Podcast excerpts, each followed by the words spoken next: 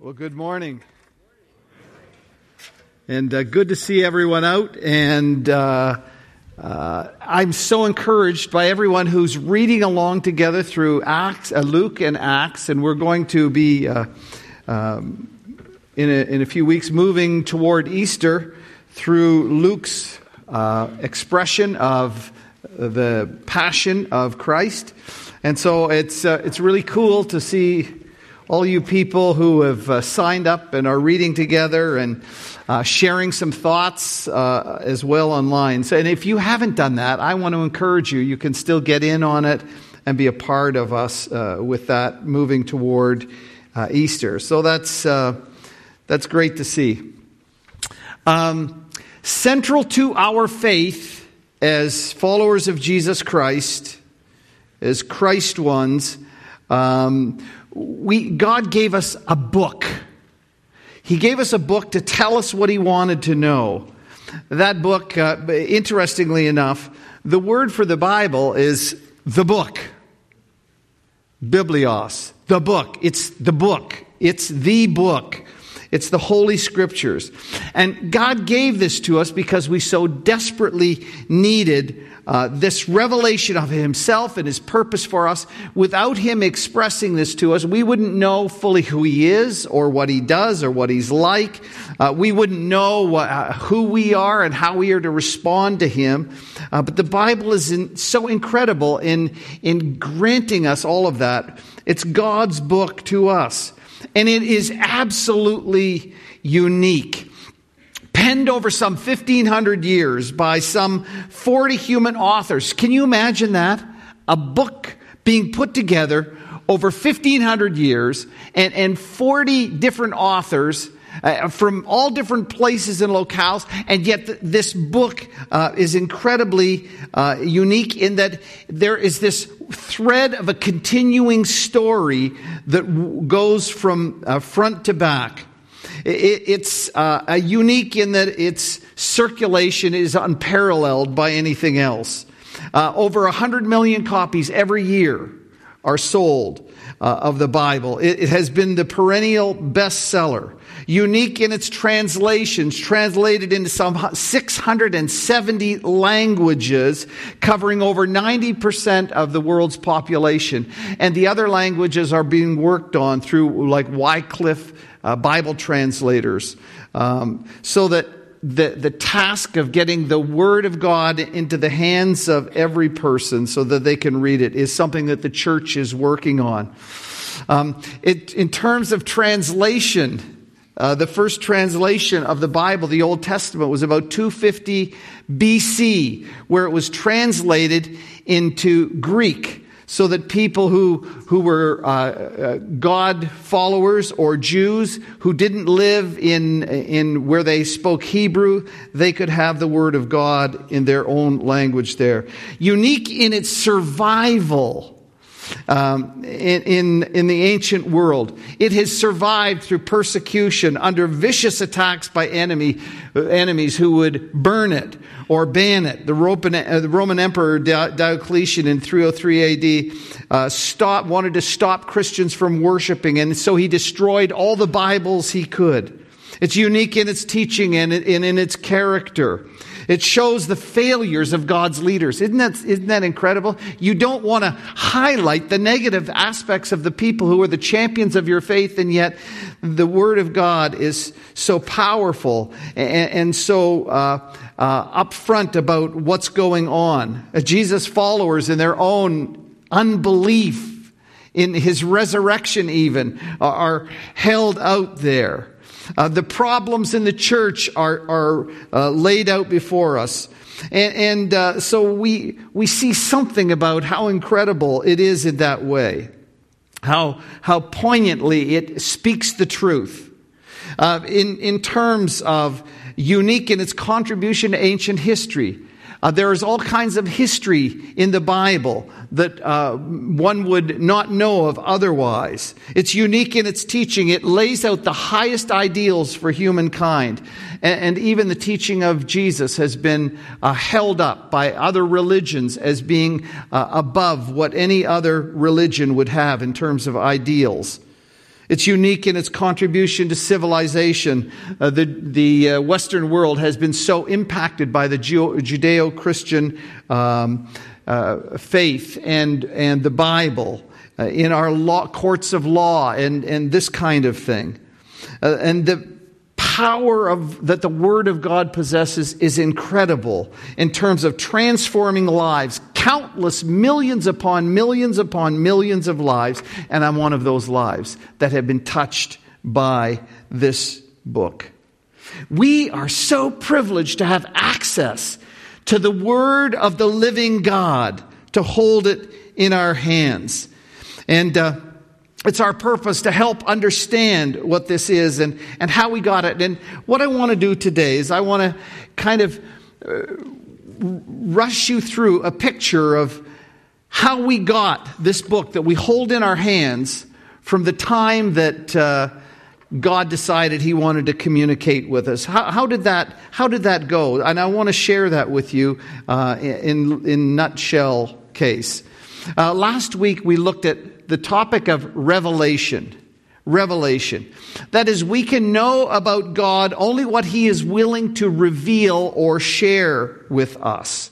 And we looked last week at two kinds of revelation. One was uh, a revelation of, of uh, general revelation of, his, of, of the uh, creation, what we would observe from creation. We would understand something about God. And, and not only that, the conscience that God gave us. So God would reveal himself to us in that way. But it wasn't enough for us uh, to understand fully who God is and how we respond to Him. From that, we needed special revelation. And if you uh, if you didn't get that, I want to encourage you. You can go back onto our website and you can uh, pick up on that and catch up with where we are. Um, we want to follow this trail of how we got the Scripture from God being willing to reveal it to us to the book that we hold in our hands. And so uh, that revelation is that God wanting to reveal himself to us. Um, he wanted to reveal his love to us, his purpose for us. It's so incredible that he wants to have a relationship with us, and he makes that possible through Jesus Christ and his coming and his perfect life and his death and his resurrection and uh, exaltation. And, and I got to tell you, that ought to leave us dumbstruck that ought to leave us in, in, in, totally, in total awe that God would love us and would share with us. And all of this was His initiative for us. Now, so where do we go from Revelation? Um, we're going to go and we're going to talk first about inspiration. Inspiration. The making of God's book. Um, and I want to give you a definition of inspiration. Inspiration is the supernatural influence of the Holy Spirit upon the scripture writers, which resulted in what they wrote being the actual Word of God. Inspiration that we want to talk about is, is the, the, what God did, the influence that He exerted through the Holy Spirit to ensure that what was recorded would be ex- exactly what he wants and it would be the Word of God. Uh, we call the Bible the Word of God. What qualifies that to be the Word of God, designated by that? Well, it's that it's inspired by God. Now, we use the term inspiration and, and uh, in ways that are not uh, the same as what the meaning of this is inspiration here. Uh, we would say, for instance, um, uh, that uh, last night it was an inspired performance by the Toronto Maple Leafs, who beat the Montreal Canadiens. Uh, I, some of my friends here are shaking their head and and just thinking how wrong I am here this morning. But I mean, you look at somebody who in their craft and you say, that was an inspired performance. That was incredible. Uh, sometimes we, we, we talk about being inspired to do something. I was inspired to go on a diet on January 1. Well, you can't do it January 1. That's a celebration. You know, I was inspired to do something.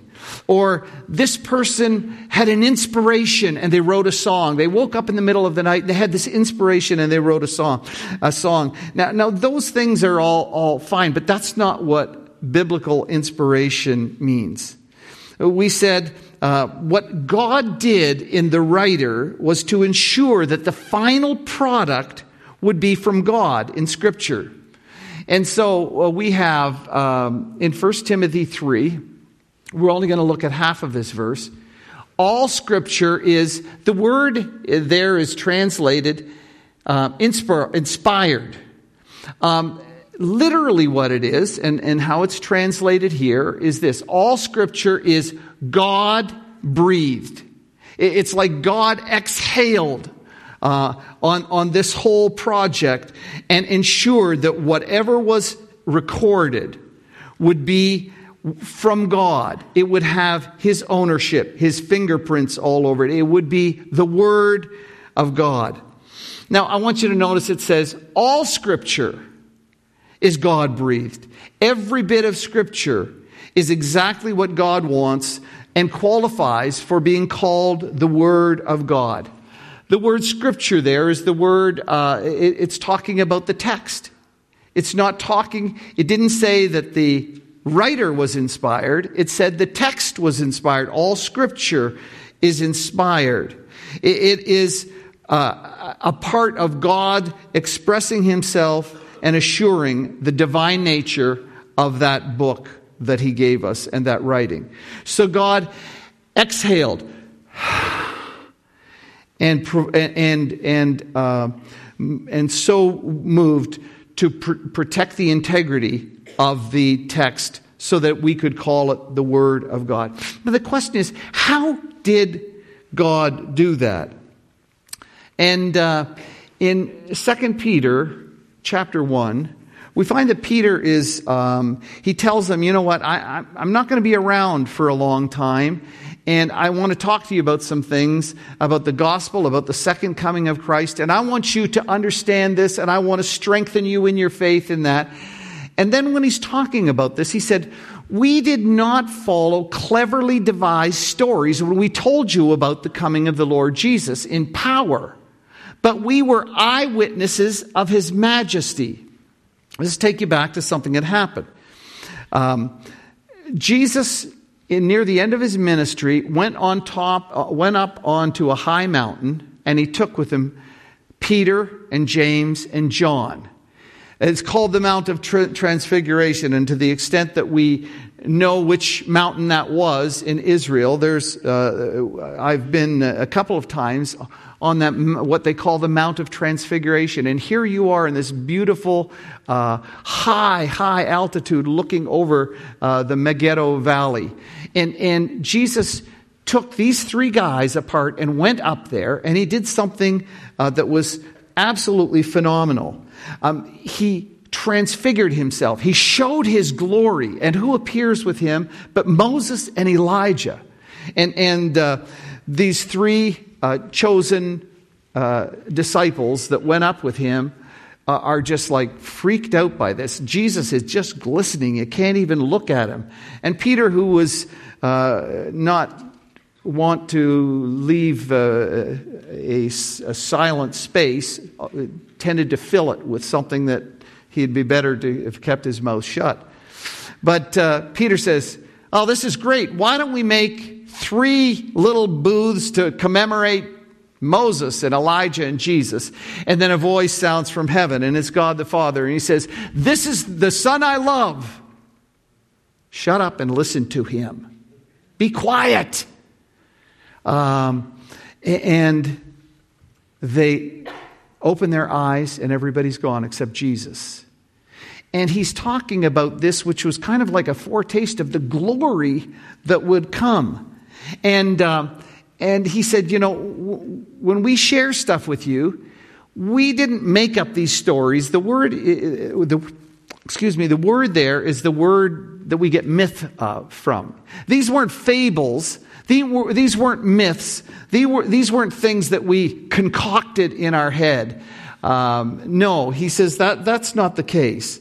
He says it's like this. You, we had this experience. But what I want you to know is that experience is subject to something that is even more sure than that. We have a prophetic message as something completely re- reliable.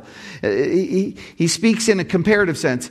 We've got a more sure message. More sure than what? More sure than, than a wonderful experience that we have. We have something uh, completely reliable. And you do well to pay attention to it as a light shining in a dark place he says, uh, until the day dawns and the morning star rises in your hearts. Above all, you must understand that no prophecy of Scripture came about by the prophet's own interpretation of things.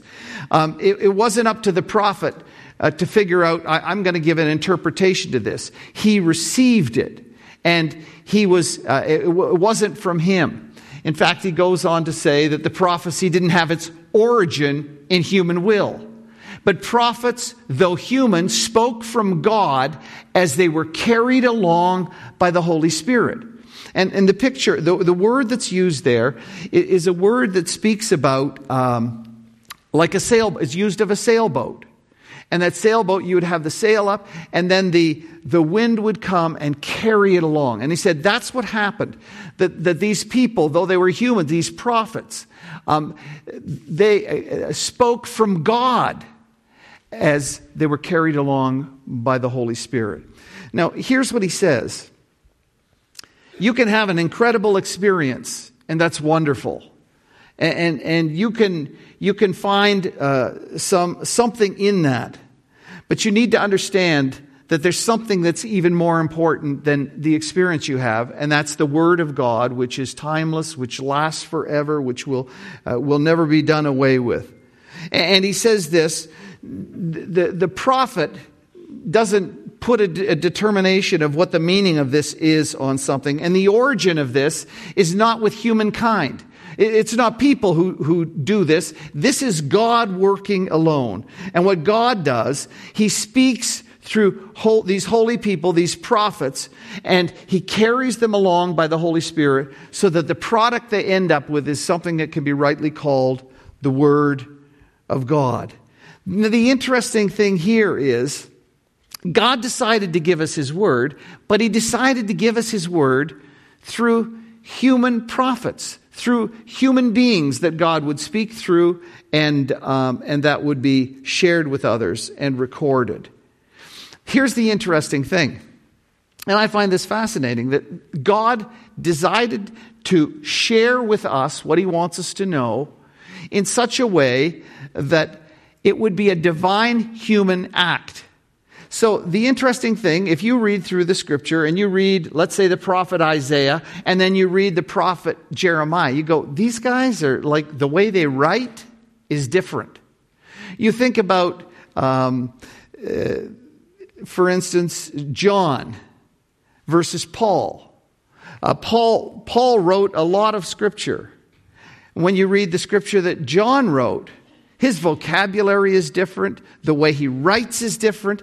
And, and, so God, without violating the human instrument, so protected and guarded what came out from them is that it could be in their, uh, in their idioms, in their kind of language that would be understood to them and others, and yet it would be protected so that it would be of God.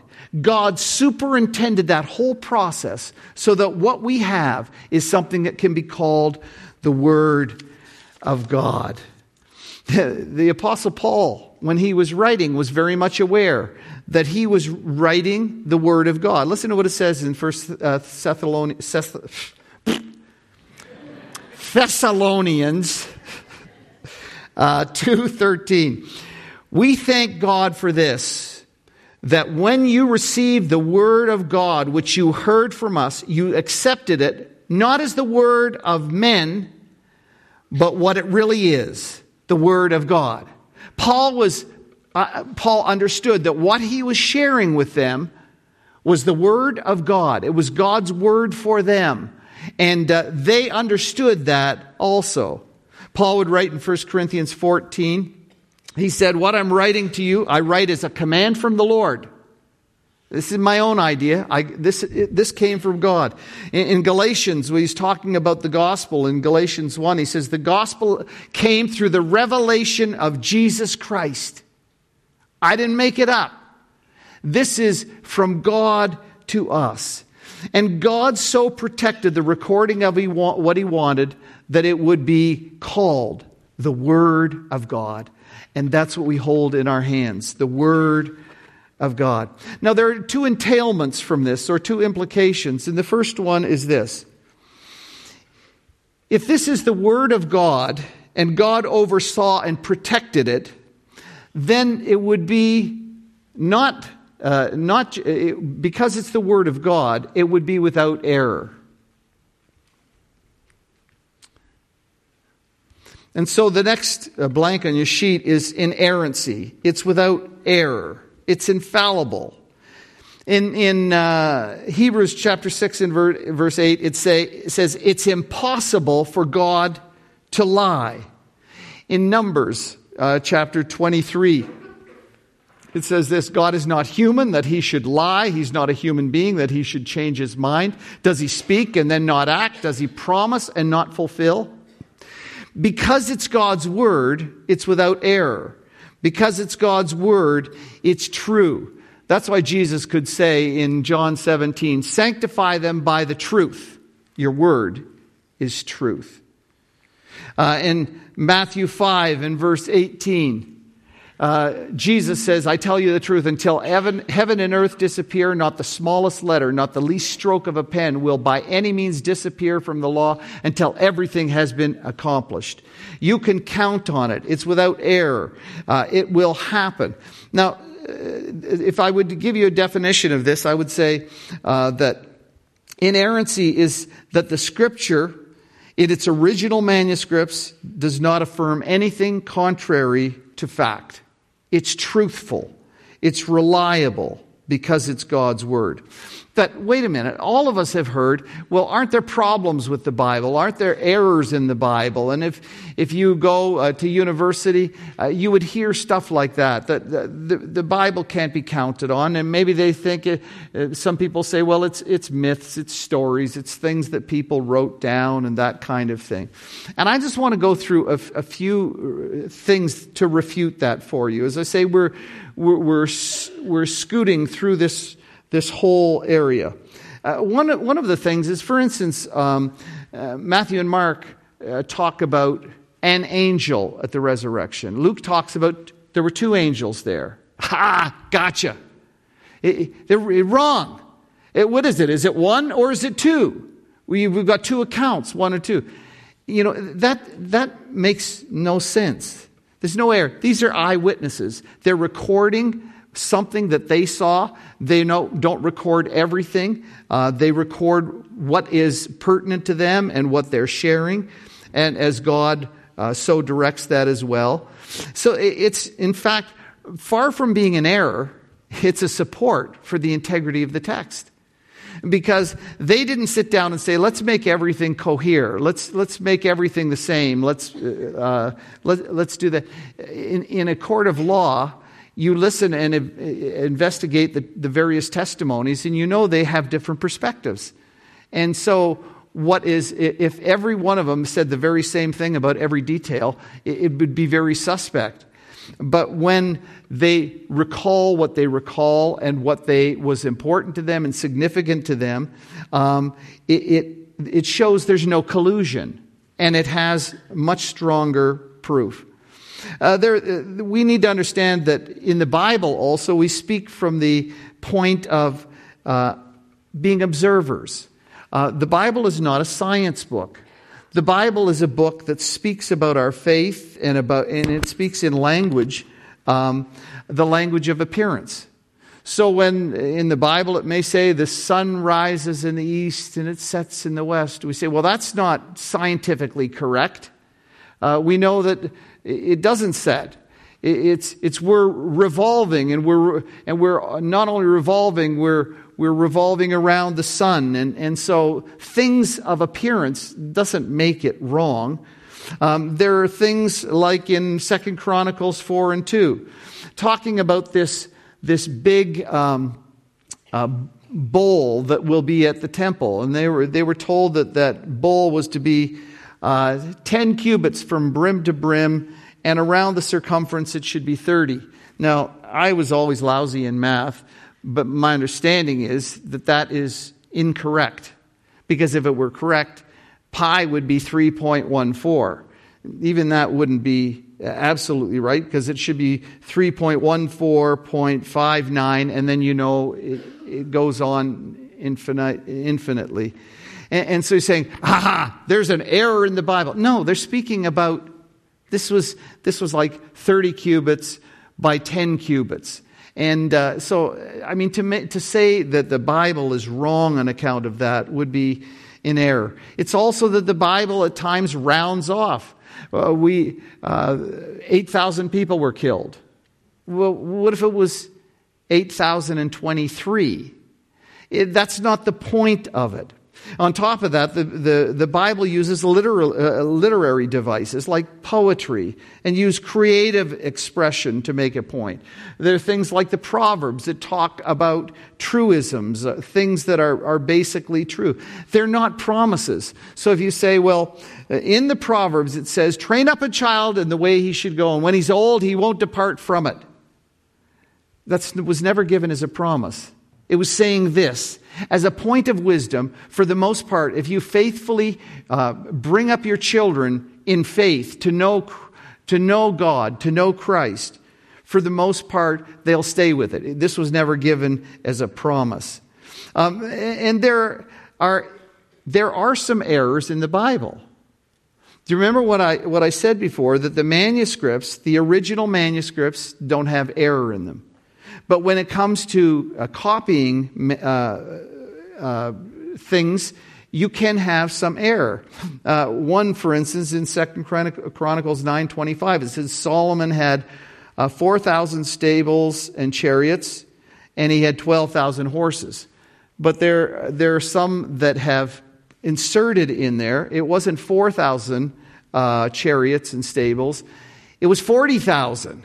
Well, we know that that somebody put an extra zero in. And so that will be marked. This is the integrity of the text. It will be marked that there were some manuscripts that said 40,000. And we know that makes no sense. Why would you have 40,000 st- stalls and, and, chariots for 12,000 horses? It, you know, so it's self evident.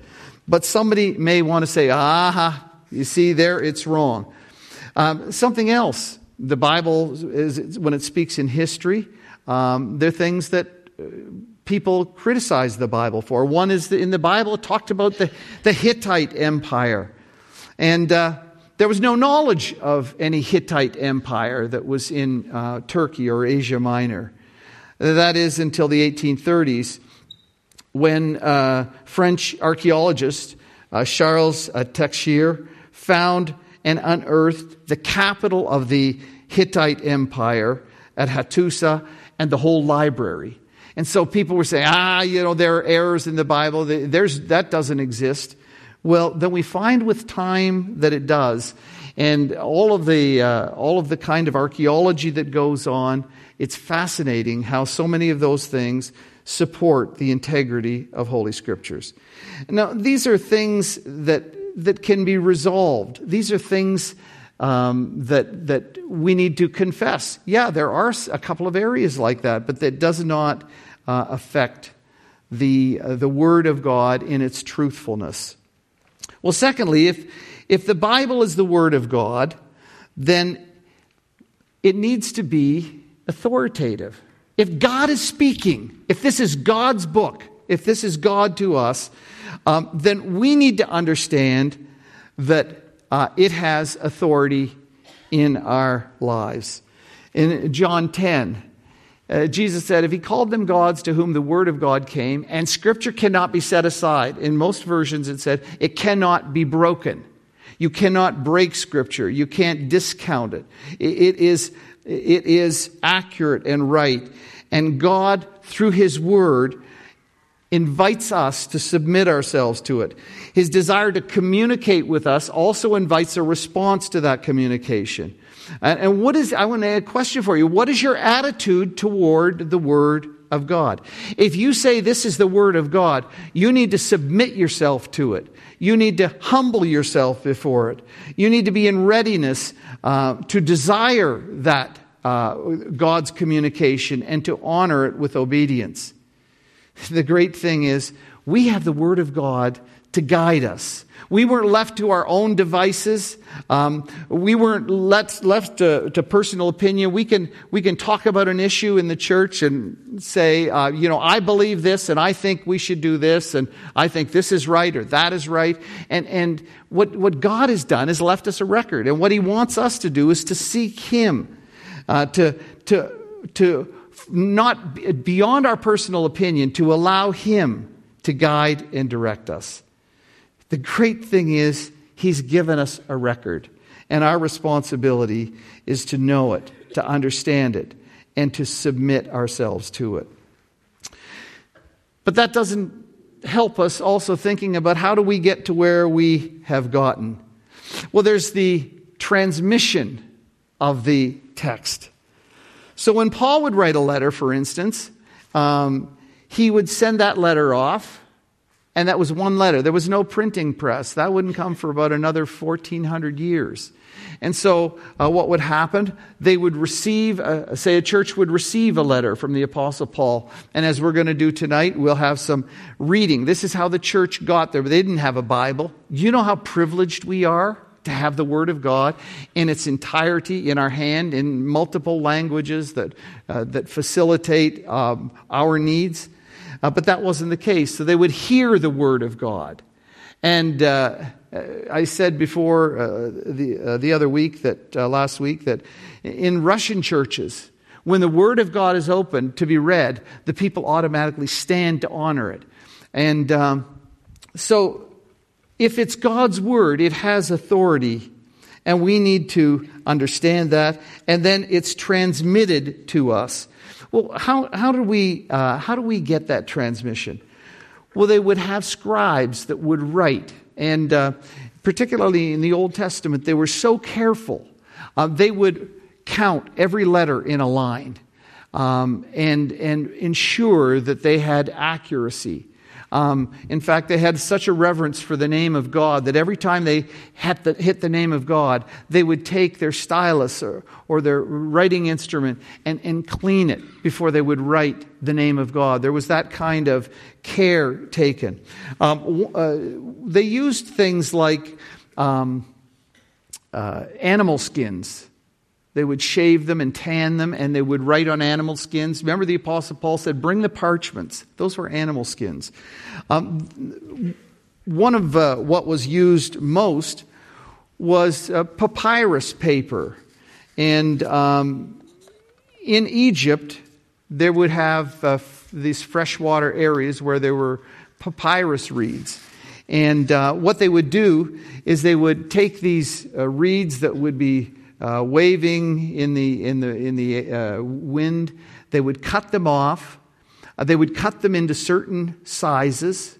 They would take off the outer hard shell and take the inner part and cut it into, into strips. They would take then and uh, put it in water. And they would let it sit for, could be two, five uh, days, a week. And then they would take it out and they would begin to pound it down uh, lay the strips all up and down, pound it down, and take a roller and roll over it. Then they would take another set and they would put it the other way. And uh, they would pound it together. So they would have strips going uh, vertically and horizontally. And then what they would do is uh, they would put it in a press and they would leave it for a number of days until it was totally dried out. And this is the papyrus paper that they make. Uh, this looks like a, um, uh, something you put on your table. But this is what they would write on. And uh, this stuff is, it's pretty tough. Um, I'll, I'll let you guys over here see what this is like. But this is, this is papyrus. And they could get something like this about um, 30 to 35 foot long. You couldn't get something more than that. Here, I'll let you guys see that. Just make sure I get my paper back afterwards. Um, when Luke and Acts were both written by Luke, Um, he, he wrote them, and the extent of the book of Luke and the book of Acts would be about 30 to 35 feet. You couldn't get more scripture on it, so you would roll it up like that, you'd tie it up, and, uh, and use it. And if you take really good care of these, um, they can last for a long time. And, and so this is what they did. They made copies. They had scribes that would make copies. And uh, on, on top of that, um, they made so many that it's actually embarrassing how much evidence there is for the text of the, of the scripture. We don't have any of the original, called the original autographs or, or original uh, manuscripts. I think we don't have them because, well, number one, it's thousands of years, uh, but also we don't have it because God knows we tend to be worshipers of things like that. You remember in, in, in the Old Testament, do you remember when Moses put the bronze snake up on the pole? Uh, that snake was kept in the, uh, in the, uh, tab- in the temple. And, and uh, what happened was it became an object of worship. So I think God says, you know, we're not going to have we're not going to have the original autographs that you know you'd come and worship before them and kiss them and or kiss the glass around them or something like that. But but he proliferated the amount of copies. I'm going to give you two examples from history. One is Plato. Plato is writing about 400 BC. The earliest copy we have from Plato's works would be 900 AD. That means it's 1300 years removed from the time that it was uh, was written originally. You know how many copies there are? Seven. Uh, Tacitus, the Roman historian, uh, wrote in his Annals. He's writing at 100 AD, so just, just after uh, the time that the apostles uh, were uh, dying off. Um, and, and he wrote that the, the earliest recollection or earliest copy we have of that is 1100 years later. And there are 20 copies of that. Now, by, by comparison, uh, for instance, in the New Testament, we have things that date to 50 years after the time when they were, uh, were written uh, fragments and whole pieces and whole books and whole copies. We have over 5,600 copies. And there's nothing that touches this or comes anywhere close. God protected His Word. God proliferated His Word. And that's just copies. That isn't things that have gone into church liturgies and, and writings by the church fathers and all of that. So we have quotations upon quotations. And this is an ongoing thing as they find more and more through archaeological digs. Well, so we've got piles of copies now but we've got all these things. How do we know and understand what the Word of God is? Well, and that's called the process of canonization. And so what happens is we need to understand which books are Holy Scripture and which aren't. Um, there are books in the, uh, a number of books cited in the Bible that aren't Scripture books. Uh, in Joshua 10, there's the book of Jasher. There's the book of the War of the Lord uh, in Numbers 21. These are things that we don't have, but they're cited in Scripture, but never meant to be Scripture. There are, uh, are apocry- apocryphal books, and there are about 14 or 15, depending on how you count them, books that have been inserted between the uh, New Testament and the Old Testament um, that are not recognized as being the Word of God. There are books like the Gospel of, of Thomas, where there's some fanciful things written. Somebody under the name of Thomas, it wasn't Thomas the apostle, somebody wrote a thing and they have G- little Jesus playing and he would take some mud and he would make a, a bird and and go and it would fly away and, and some fanciful kinds of things. Um, none of those were found at, to be uh, the Word of God. None of those were inspired. Um, and, and, so there was a, a, process of some time, a few hundred years, where the, uh, we, we came to understand what was the canon of Scripture and where they were. And then finally, we have a translation into the languages that we have. So now we, we, we've got copies. We understand what the Word of God is. We disseminate that. And, and now we need to make copies. Uh, because uh, the early church, especially when Rome got involved, it, was now Latin. So they had a Latin Vulgate, the Latin uh, version of the scriptures, and, and the church worked in, the, in uh, Latin. But if you didn't speak Latin, it made no, no, it made no sense to you. So you would go and sit through a, a service in, in church of something that you didn't understand. And that's where people even uh, went to the point of, of uh, threatening their own life. William Tyndale made the statement that he said he wanted the plowboy to know more about the Word of God than the clergy. And he was insistent on doing a version, an English version of uh, the Bible so people would have access to it. Uh, he lost his life over that.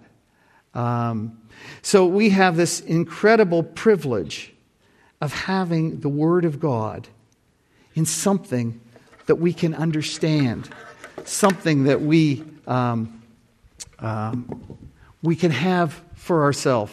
I, I, I, think of the, the privilege we have. Do you imagine the privilege we have that people never had before and all of the resources we have with this? And David in Psalm 119 says, I love your law. How I love your law. God gave us this. Can you say with David, I love your word? I can tell you that, there, that uh, the, the, the impact that the Word of God has had on my life and Gerda's life, and, and, and how it's brought us through times, and how it's strengthened us, and how it's guided us, and how it's given us wisdom for certain situations. I am so thankful for that. And we have it, and, and sometimes we don't even realize how blessed we are. I told you last week I had a, a couple of pastor friends that have done uh, a fair bit of work in Russia when communist Russia was, was uh, imprisoning people for their faith, and particularly church leaders. And uh, they came back. Finally, one guy, uh, Georgy Vins, was uh, released, and they brought him to North America. He'd been for years in prison uh, for being a, a, a church leader. And uh, what they used to do is they would take a Bible, they'd take it like a New Testament, and they would tear sections out of it, and they would hand it one to the other, and, and they would read that section, and they would take uh, the, the pages. They, they so loved the Word of God. They so needed the Word of God. They did that. In 1988, my dad and I uh, went to Cuba. Uh, Cuba is communist, and they were opening up uh, for, for tourism at this time. And uh, we went w- on, on, a holiday specifically with a mission, and that was to take Bibles, because they don't have Bibles. And uh, we, we had um, 100 Bibles between us pastoral aid, Sunday school material. it, it, was embarrassing because I could, I could hardly lift my, my bags. And, and though it's not illegal, if they catch you with those, they'll confiscate them and get rid of them. And um, they, they called me out. I, uh, they, so they check a few people. And they want me to put my, uh, my, uh, my case up on a table the, the table legs were, you know. And what, what we had done is we had put um, a plastic bag, a Bible in each plastic bag, put them in the middle, put clothes on top, underneath, and um, and I, um, my dad has to. He's got to go ahead of me. I got called out. He can't know me at this point, so he goes out to the bus, and I'm in there, and I'm thinking, "Oh Lord, Lord, Lord, Lord, Lord." And uh, the, the God who makes the blind to see can make the seeing blind. And so he said, okay. I, I closed it up, and, I, and I'm thinking now I'm home free. And uh, he said, the other one now. Oh, can lightning strike twice? And I put that up and open it up. And God kept him from seeing that. We went and we had a connection with a pastor, so we rent a car, found him, it, very covert. We went to a little Baptist seminary in Havana. We drove into this underground parking lot. It was like something out of a spy movie. And we've got all these Bibles. And here are nine students preparing for ministries in a covert kind of way, don't have Bibles. We, we, we brought them in and, and presented each one of these students Bibles. Uh, I remember they sang the doxology, of course, in Spanish. And they took those Bibles and they held them to themselves. And they took and had a chance now to hear God. My friends, look at what we have. I've got two shelves full of Bibles. You, you name it, I've got it. Um, we are so privileged do you open this thing? Do you look at it? Do you hear the Creator and your Heavenly Father share with you His love, His wisdom, His grace? This is what God has given to us as a gift. And, and may we take and love it and open it and read it and turn it loose in our lives where it begins to transform us. i call the, uh, i call the musicians up please. Um, I want to challenge you. I want to challenge you to make a fresh commitment to the Word of God in your life. You're going to have a wonderful experience, and I hope you do. But more important, even than our experience, is the Word that God gives us that will guide us, direct us, lead us, and make us into the people He wants us to be. Father, we thank you so much for, for your Word and your truth. We thank you that it's a light to our feet and a lamp unto our path. It guides and directs us. It tells us of your love and shows us of your grace. And Father, I pray that you would help us to, to take that book and love it and consume it and to allow the Holy Spirit to take and transform us into the image of Jesus increasingly. In Christ's name, amen.